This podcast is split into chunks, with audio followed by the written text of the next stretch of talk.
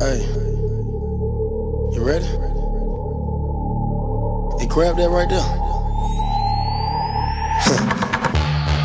Are you ready? Is you ready? Ready, You say you ready. Oh. Whole squad ready. ready, Is you ready? huh? Are you ready? Ready, Is you ready? Whole squad ready. We came here to see. Hi everyone. Uh, this is another episode of the Quackback Block Show featuring myself, Josie Young, and Mr. Tom Gillis. Hi, Joseph. Hi, how you doing? I'm good. How are you doing? I'm per- doing pretty good myself. All right. Did you get up to anything fun and exciting this weekend other than college football? Uh, nothing too adventurous. Just staying at home watching all these games going on, like the true dress dress scout I am. so yeah, Oregon beat Montana in a fairly business-like manner this past weekend by a score of uh, 35 to three. Uh, what'd you think of the game? I really enjoyed it. It was it was fun to see all of the you know again the the menagerie of running backs that we have, and saw that we fixed a bunch of things that we were struggling with at Nevada, like Herbert coming out uh, maybe a little too excited. Uh, he seemed to come out a little more even keeled this game, and really played. Uh, I'm going to say mistake free, air quotes, mistake free uh, football. Um, no uh, real major penalties and uh, no turnovers. So I enjoyed watching it. It was a bit after my bedtime. Yeah, it's a little past everyone's bedtimes. I think those really late starts. Yeah, Fortunately, this week is a bit of an early start. called it a normal start. Yeah. What is it? Like four? Four. Yeah, I think it's like four or four thirty. It's one of those times. Yeah. What did you think of the game? it was uh, it was uh fairly interesting in the first half because Oregon couldn't get anything going really uh, until the second half until they finally let loose and uh, Montana was exactly who we thought we were. They were quoting Mr. Denny, Dennis Green. Mhm. Yeah, it's just their defense played a lot better than Nevada's did. That's for sure, because they tackled a lot better and they were, yeah, they were a lot better on offense than we expected. Yeah. I'll admit, after the first quarter, I was afraid that the Pac 12 After Dark bug had struck again, but Yeah, we ended up pulling it out. Um, we didn't score quite as many times as I thought we would, but we uh, still ended up coming out considerably on top. Yeah, there was a couple of plays here and there that Herbert made that was really good, including that touchdown to uh, Breeland, uh, Breeland, I believe. God, it's nice It's a very- back. especially especially the first touchdown the uh, it was like four or five yards uh, i can't recall but that was a big league throw that uh that out that he threw for the touchdown just ahead of Breeland, so that was pretty decent also the second touchdown to Breeland was pretty nice as well They were all nice. yeah. yeah, uh, Oregon showed a lot of different formations within the shotgun, including the split backfield on that uh, 20 yard touchdown, I believe. Uh, it was like 20 or more yards, where I think it was either Felix or H- Habibi Likio that motioned out from the s- split slot. And everyone, everyone on uh, Montana's defense gravitated to him and that freed up Breeland to be on the wheel route wide open. So that was creative from Marcus Arroyo. Yeah, I really like wheel routes. I think that that's probably given today's um, popular defensive landscape uh, one of the biggest weapons that a football team can have in uh, the way it's designed. Because sometimes it's a flat, sometimes it's an out, and I don't know. The uh, I I read an article about how dangerous the wheel route can actually be once run correctly, and um, I think that we're doing it pretty well. Yeah, the passing game is a lot more developed from last year compared to this year.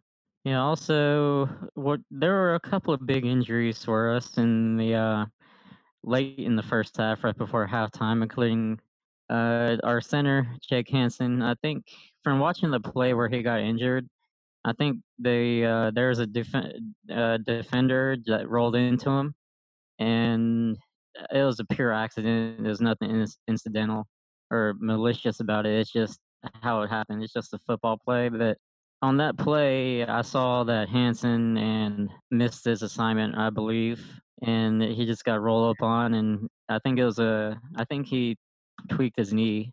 Oregon hasn't officially come out and said anything about it, but looking at the play, I think it was a knee injury. Yeah, and I was really encouraged with uh, how the offensive line just stepped up and filled in his role like like nothing happened. It's nice to have somebody go down and not really be able to notice the effects that it has on the rest of the game. Uh, I think about a bowl game where our center went down, and that was pretty much the end of the game. But for the rest of the line to just next man up, it was very, very comforting, very encouraging to see that. Yes, it was. Uh, it it helps that Calvin Throckmorton is is very experienced at the center position, so there was very little drop off. The biggest concern with Throckmorton start, starting at center is uh, Brady Aiello starting at right tackle because that's a significant drop off from him Throckmorton to Aiello at the right tackle position. So that's a position of concern, I believe, going forward until Hanson comes back. On that same play that uh, Hanson got hurt, uh, Herbert threw a really really good pass to Johnny Johnson on on that uh on a scramble drill. So that was a that was a that was a big league throw, I believe.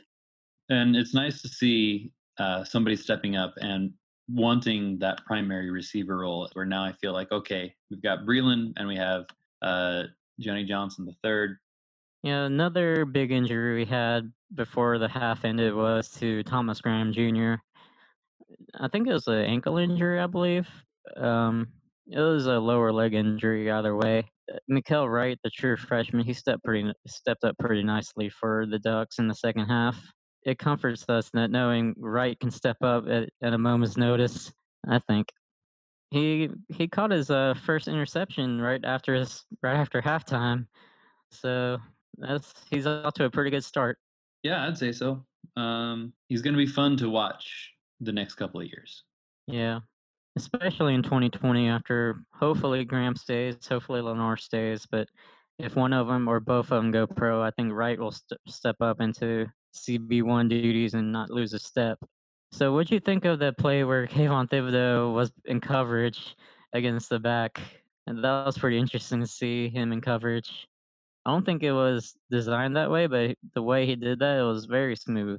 Uh, there are a few plays where the defensive back or the defensive end will drop back into coverage, especially if they're going to be bringing uh, the outside linebackers in.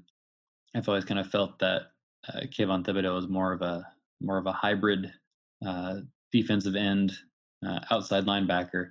So for me, it wasn't um, wasn't too too foreign to me to see that. The surprising thing was that Sneed thought it'd be a good idea to test him. Yeah. yeah. Uh, speaking of defensive standouts, uh, DJ Johnson had another good game, especially on his uh, power rush game where he just walked back the offensive guard multiple times. I love when that happens. Yeah. Yeah, there was a weird drive in the third quarter, I believe, where Travis Dye didn't have had an interesting drive where he almost ran into Herbert on that uh, touchdown pass where David Davis is blocking, you know, his you know what off for, uh, or I think it was, I think it was Josh Delgado, Delgado rather. Yeah, it was Delgado blocking. So that could have been really, really dangerous play. The running back running into the quarterback while he's throwing. So I don't know. I guess they were confused on assignments because on that same drive, on that, um, I believe it was a third and medium conversion Dad was going out the pass, and Herbert was like, "What are you doing?" When it was a play action pass, and fortunately, he he converted the third down. That was something else that stood out to me. One of the things that stood out to me was Mase Funa again, just stepping up and being all over the field. I think he's currently leading the Pac-12 in tackles for loss. Um, he had uh, four against Nevada, and I think he had another one um, against Montana you know, as a one of the future faces of our franchise. I think he's um, the future of our defensive line. Uh, I want to say is is is bright, but it's like it's now. Um, I thought that I would enjoy watching uh, Thibodeaux more this year as the number one overall uh, recruit. But Mase Funa is just been one of those fast flying defensive ends that will just—they're becoming really disruptive in the backfield. Yeah, there was one play where he disengaged from the blocker and read the uh, read the zone read from Sneed, and he just completely shut that down. So his read and react skills are very impressive for a true freshman. Especially for a true freshman. The one negative I saw for on the offensive side was the fourth down calls. There, because there is one of them where the offense went empty, empty shotgun. I was like, and what do you? And knowing you only had three or four yards to get, and you're bigger than they are, and I would have ran the ball in that situation. So that's something for Marcus Arroyo to improve on for next week, for this week rather. Yeah, uh, a few more things that stood out to me was as much as how often we had Travis Dye run the ball. I think he lead, overwhelmingly led the team in carries. He had he went 17 carries for 101 yards. I think uh, Sean Dollars was second on the team in, in yards with 69, but that also includes his 63 yard uh, scamper. Uh, yeah, I think I think Verdell was injured for most of it, or he had back problems. Yeah, he was he was in and out. Um, I imagine that if we needed him, uh, he would have stepped in. But by the time we started using him a little bit more, um, we had the game well in hand. Um, Verdell did have the longest catch of the game, but only five rushes for 13 yards. I thought that with as much success as Felix had last week, that this week we'd use him a little bit more. But Travis Dye stepped up and carried the load this week. Yeah, the running back rotations has been a bit weird like these past couple of games. Do you suppose that's on purpose, trying to keep uh, our opponents guessing? I think so, and also riding the hot hand. I think they need to firm it up a little, a little bit more as, as we go forward. But it's something interesting to keep an eye on throughout the season. Who gets how many carries and where and when? Because I think Sean Dollars is the, uh, has replaced CHL as a human victory cigar. Because anytime he's in, the game's pretty much over. Would anything else stand out to you this week? Uh, nothing really. It's just by the fourth quarter rolled around, it's just you know they are basically playing preseason football more or less. Moving on to the conference-wide recap, what do you think of the conference games that you watched, especially Wazoo and Houston? That was a pretty good game. a lot lower scoring than I expected. Yeah, um, especially considering it was uh, it was two air raid teams going at it uh, D'Eriq King uh, tying Tim Tebow's record for uh, consecutive games with a rushing touchdown and a passing touchdown. One of my coworkers today said uh, uh, he enjoyed the Cougar on Cougar action. Um, don't Google that, by the way. Um, yeah, I was looking forward to this game because it was two of the most candid, most unpredictable coaches in NCAA playing each other. Uh, yeah.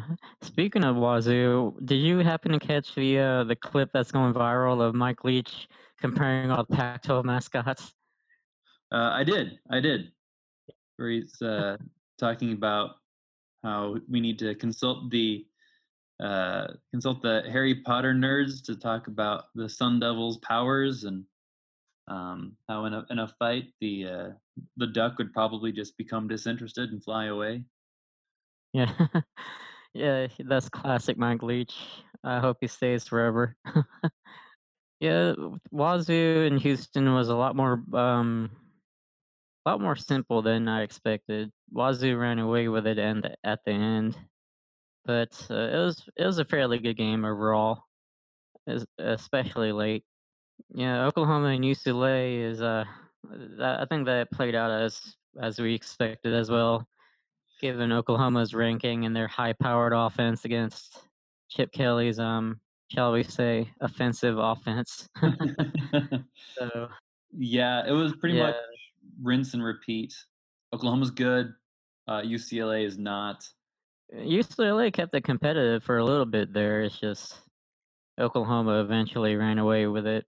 They were they overpowered them. So simple, done and dusted. Yeah, there was another game going on at the same time as the Oregon game, the Texas Tech and Arizona. That was that was a pretty good game considering. Yeah, I mean that's where all the offense went. Uh, Arizona Yeah. had 499 yards of total offense. Um, I guess that's uh, that's a Big 12 defense for you. Do you think Khalil Tate has put his name in the Heisman candidacy candidacy uh, hat? Uh, it's in the hat, but I don't think he'll he'll come close. It's I think he's too far behind the other contenders such as uh Jalen Hurts and Tua to make a difference in the race, but we'll see.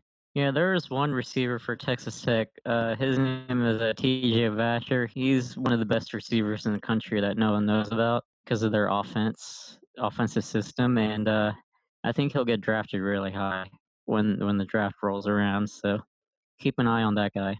They know about him Yeah. now. Good job. Yeah. yeah, he had a really a crazy catch near the end zone where he just tippy toed the sideline and just caught it with his insane wingspan. So that that was on uh, Sports Center for a while there. Yeah, moving on to uh, this week's opponent, who played uh, UCF last week in Orlando. They didn't fare too well there in the bounce house, and uh, UCF just ran all over them. And the scoreline doesn't say it, but where Stanford scored a couple of garbage time touchdowns to make it closer than it appears. But uh, I don't know if this portends well for the Cardinal going forward. Oh, it definitely doesn't. Actually, my big my biggest takeaway from this game was how bad it was for UCF because they were looking forward to Stanford being their marquee matchup of the year for that game that they can point to and say, "See, this is why we need to be in the playoff." And I suppose when they scheduled this game back, and I think it was 2014, it looked pretty good. Um, they were just coming off of a Rose Bowl appearance. They're ranked number five in the country, and now they're in this this dip, this down year, and the timing really couldn't be any worse for UCF. Uh, they don't really have any more quality opponents on their their schedule. They don't play Memphis, which is the only other team ranked in the SP plus uh, top 25, and their next highest ranked opponent is Cincinnati, uh, which is at 50. So I think that with as bad as Stanford is this year, it's going to be hard for them to get into the playoffs. Although uh, the ESPN analytics have UCF with a 9% chance of making the college football playoff, um, which is one percentage chance better than Oregon. Yeah, which, is surprising. But yeah, it's just the UCF just dominated that game, and especially another thing to watch out for is Walker Little's absence played a huge role in the defense, UCF defense getting to where they needed to go against the freshman left tackle. And so, if I was uh, Andy Avalos, I would be focusing on that guy, sending all the blitzes that way, see if he can handle it. Also, KJ Costello wasn't 100% after being uh, decked a couple of weeks ago and missing time. Yeah, I don't think he's completely all right right now. So we'll see. We'll see this weekend. That wraps up our uh, Pac-12 recap segment. Moving on to our next segment, our weekly "What's Willie Doing" segment. Um, last weekend, Willie, they were driving. Florida State was driving down uh, to tie the game, I believe, and they ran out of time on a really, really bad call. I'm Willie and I have the time stone. I can run Yeah. the extra seconds with my mind. Yeah, of course, uh, the quarterback missed a wide open receiver that would have scored easily earlier in that drive. Of course, that would happen. And then, yeah, the the last, I think the Virginia, the home clock operator had a little bit of home cooking going on because Florida State had the first down right right near the five yard line, and it's just they're supposed to stop the clock, as you know, but the clock kept on running, and yeah, Because. Willie has the time stone. Yeah. it's just uh, Willie during his uh, press conference, he threw uh, the offensive coordinator on the bus saying that, "Oh, he calls the plays. I don't. I don't have anything to do with it." I'm like, "Of course you do. You're the head coach. You're supposed to have something to do with it. and it's uh his tenure is not going to last long if those efforts continue. So it wouldn't be the first time that he fired a coordinator mid-season. I wouldn't be surprised if Coach Levitt was back to his defensive coordinator sometime soon. Yeah, because the Florida State defense isn't faring too well, unfortunately. The whole team isn't doing very well. Um, No. They had five personal foul penalties in the second half. Um, that's not indicative of any sort of um, any sort of discipline or positive attitude. Um, Yeah, just uh, we'll see what Levitt does because so far all indications that he is the defensive coordinator, just uh, not being named named to the position already. Moving on to our next segment is uh, what are some of the notable games you're keeping your eye on this coming week? Uh, well, actually, my game of the week this week is the Oregon Stanford game. Um, it's going to be fun to see Oregon to see if they have uh, what it takes to get up for a good defense um, after playing the fantastic defense at Auburn and two pretty cupcake defenses. The two ranked games this week are Michigan and Wisconsin, and Auburn and Texas A&M. Yeah, I'm looking forward to watching those, especially Auburn and Texas A&M. Yeah, given Auburn's defense, we already are already know all about the those guys and how good they are. Yeah, and uh, for some reason, Texas A&M is a three and a half point favorite at home. I think that's wildly inaccurate. Um, I would have Auburn winning this game. Yeah, I've seen comparisons of uh, Kellen Mond, the A&M quarterback, to a uh, to a college version of Colin Kaepernick. So that's a pretty interesting comparison to have for him. I can see it based on his play style. It's the the I think the battle will be run won in the trenches because Auburn's defensive line is ferocious. Yeah. so we'll see if the A&M offensive line can hold up. Yeah, I think that if Auburn plays the way that they played against Oregon, they'll have a, a pretty decent chance. I think Texas A&M's offensive weapons. They're a little more talented than ours. Um, yeah. but we had a better defense. So it'll be it'll be very similar to uh, Oregon. I think that Auburn comes away just a little bit more ahead in this one. Yeah, we'll see how Auburn's true freshman quarterback goes, how he fares in Kyle Field, and that pressure cooker. Yeah, another Pac-12 game I'm, I have my on uh, eye on is uh, Utah versus USC. We'll see if Slovis is for real against that fearsome Utes defense. Uh, yeah, I've got Utah winning this one pretty well too. Um, Slovis, uh, I'll have to admit I was wrong when I said that uh, I really liked him and that he was the the next best thing. Um, he still shows flashes of brilliance, but he's still a little bit more inconsistent for my taste. I have Utah going into the Coliseum and taking this one pretty easily. Uh, I think Zach Moss is going to run all over him as he usually does. that that Utah defense is something else. I'm glad that Oregon doesn't play him this year unless they meet in the uh, conference championship game. I think another low key underrated game is LSU and Vanderbilt. Uh, LSU is coming off that high of uh, that winning over Texas the way they did, and Vanderbilt in their only big game just got destroyed by Purdue. So I think they'll have something to play for.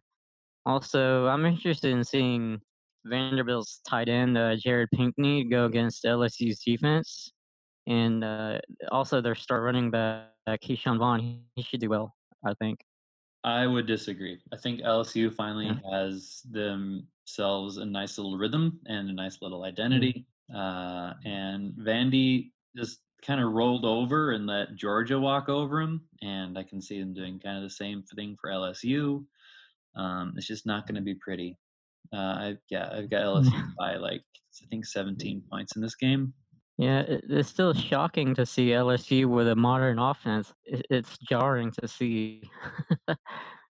Uh, wasn't it? Uh, wasn't it last year when someone asked Coach Helton why he didn't go five wide? He said because they don't have five wide receivers, and now they're throwing the ball all, all over the field.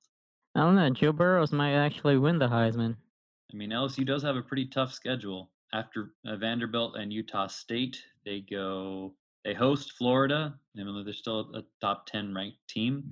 Um, then they go to a Mississippi State team is better than anybody thought. Then they host Auburn, Alabama, and finish this, the year with Texas A&M. I mean, they've got some good opportunities for a loss. They can be uh, they could be a three-loss team, but still visually and skill set wise be a top five team in the league. Unfortunately, Yeah. the polls don't wouldn't give a three-loss team a top five ranking. No. And Their Super Bowl is the Alabama game. Everybody's Super Bowl is the Alabama game. That's true. Even more so for the Bayou Bengals. Because I think in the past three games combined between the two, LSU has only scored like, I think 10 points I've read somewhere in the past three games. So they have a lot to prove on offense against Bama. So also the other big game of the week is uh, Notre Dame versus Georgia in Athens between the hedges. I think that's gonna be uh, it's gonna be a lot closer than the spread indicates. The I think the spread's up to Georgia by 13 or 14. I think it's gonna be a lot closer than that. Uh, yeah, I have the spread at 14 and a half. And um, I agree. I agree. I don't think that Georgia will win by that much, but they'll still win and make it look pretty easy. I think that Georgia has better talent all around. Yeah, Notre Dame has a pretty good defense. Georgia's better. I think Georgia outmatches them um, with their offensive weapons at Sanford Stadium, just as that next level of difficulty. I think that UND is going to get uh, pretty exposed in a lot of their weaknesses in this game. the one matchup I'm looking forward to watching in that game is uh, Notre Dame's defensive end uh, Julian Okwara against Georgia's offensive tackle Andrew Thomas. Because Andrew Thomas is one of the best offensive tackles in this draft class, and I think Okara is really underrated. So Uh, we'll see that matchup. Yeah, that whole Notre Dame defensive line. I don't know what it is, but Notre Dame's defensive lines lately have been really impressive. Um, Okwara and then uh, Khalid Kareem uh, coming around the edge there. He's tall and fast.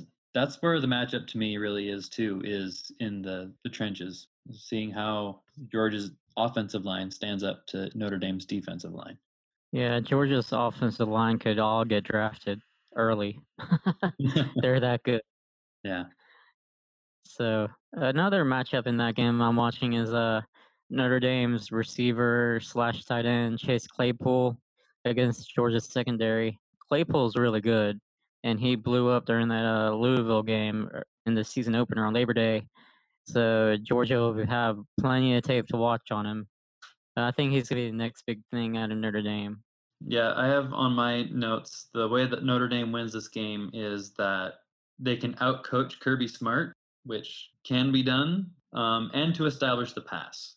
So, like you were saying, get those those tight ends, the wide receivers open against that Georgia defensive secondary, which for the first time in a long time, at least as long as I can remember, um, doesn't really have a first round draft talent on the defense. Yeah, another in-conference game I want I'm looking forward to is um is Colorado against Arizona State, which Arizona State is coming off that really emotional win against Michigan State in East Lansing on the blown field goal where Michigan State made the field goal the first time and then they got called for a penalty for 12 men on the field and which I've never seen before on a field goal try and they missed the subsequent quick kick uh, li- uh, like usual. So we'll see if Arizona State can stop Colorado on offense. I don't think so. Um, Colorado uh, looked really good against Air Force against a scheme that was not typical. I think the game before they went they completed one pass, so it's really difficult to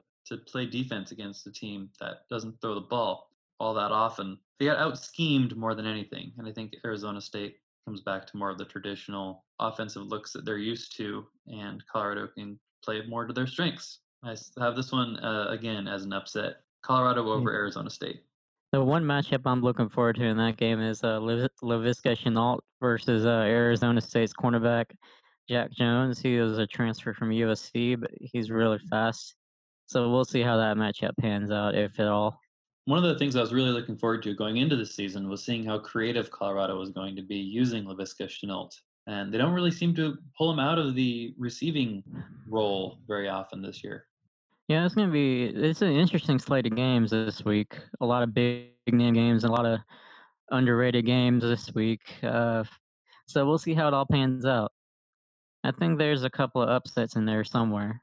I also have Tennessee at Florida as an upset watch. Florida's on its second string quarterback, and I think Tennessee's trending in a positive direction as well. Uh, the last couple of games, they've just been getting better and better. And I think that with a down Florida and a Tennessee team with positive momentum, that could happen. Another interesting game that comes on around the same time as Oregon game is uh, Texas against Oklahoma State, where Oklahoma State has the number one leading rusher and the number one leading receiver against the Texas defense that didn't play too hot against LSU. So we'll see how that turns out because Chuba Chuba Hubbard is really good. He's a really good running back. He was recruited by Marcus Arroyo, believe it or not. So yeah, Chuba Hubbard, the best name in college football. Yeah, also Oklahoma State's receiver, Tylan Wallace, he's really good too. So he's a Biletnikoff candidate, I believe. I think this will be good preparation for Texas against when they play Oklahoma later on in the year during the state fair. So that's going to be another game to keep an eye on. Do they call that the Red River Shootout anymore? It's called the Red River Rivalry because uh, the negative connotations of the word shootout, so they changed it a few years ago. Yeah, so that wraps up our notable week four games for the week. Uh, looking ahead to the Oregon Stanford game, what do you think are the key matchups in order for Oregon to win? Key matchups are going to be playing mistake free ball like we did against Montana. The, the biggest way that we lose this game is we beat ourselves. Dumb false start penalties, making poor reads, turnovers. That's how we're going to lose this game. Um, the way Stanford's playing right now, it it doesn't seem to be that much of a challenge to beat them. Um, I would say reducing mental errors on our behalf and trying to just get that run game going. I think that Stanford's defense is down a little bit again this year. Everybody's down on Stanford's uh, this year, from what I can tell. Uh, the guys at, at Banner Society are calling it the Stanford Plateau. Um, shout out Banner Society, by the way. Uh, PHN yeah. and um, Shutdown Fullcast, part of the uh, Vox Media Network here. Um, two of my favorite podcasts. I listen to them religiously. Yes, they're they're a very talented group of people. I started the season high on Stanford, uh, but then with Little's absence and KJ Costello going down, it's really hard for me to find a strength in Palo Alto. I mean, I know I was singing the praise of the defensive secondary last week, but I don't know anymore. Yeah, I don't know. What do you what do you think our keys to victory are? I think I, I think the biggest key is getting over the mental hurdle as a team, over you know being on the road and in a hostile environment. That was a big bugaboo last year, where the team just kind of wasn't there on road games and didn't get up for it in contrast to the home games, and I think they need to get over that mental hurdle. And uh, I think they have to stop uh, Cameron Scarlett, the Stanford running back, in order to have a chance. Because once Stanford gets their running game going, it's it's hard to beat them. And whoever, whichever Oregon receiver matches up against uh, Stanford's cornerback, uh, Paulson Adebo, he's one of the best cornerbacks in the in the nation. Mm-hmm. He's one or two on my board. So whoever matches up with it, with him has to win that matchup in order for Justin Herbert to have a chance. Let's see, where do I have him on my board? Um, I have him. Yeah, he's number two on my board, behind Trevon Diggs of Alabama. In the conference wise, he's like one or two behind um, either ahead or behind uh, Myles Bryant of Washington on my board. So this this cornerback class is really good overall nationally. So if you need a corner like the Jaguars do, probably, it's probably good here to have one. yeah, the Jalen Ramsey story is really crazy. yeah, I've got about 11 or 12 cornerbacks that could go in the first round. It's one of the deeper position groups in this draft class, along with running back, which has been the case for the past couple of years. Uh, I think we'll have a running back res- renaissance pretty soon in the NFL. It all comes full circle. Imagine that in this era of uh, shotgun, wide open passing, a running back come back in style. So, uh, give us a score prediction for Oregon versus Stanford if you have one already. Um, 35-14. And it's probably not going to be that close. Okay, that's interesting.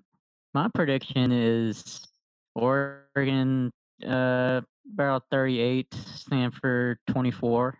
Because I think Stanford will get up for this game, given it's a primetime game at home and everyone's going to be watching. And I think Costello is going to ball out a little bit, but not enough to beat Oregon.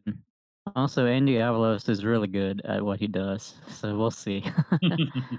Stanford matches up with Oregon's play style, I think, where Oregon wants to be big and physical, where UCF wants to be fast, where Stanford's physical and Oregon's physical, so it matches up pretty well. So it won't be a blowout either way, I don't think.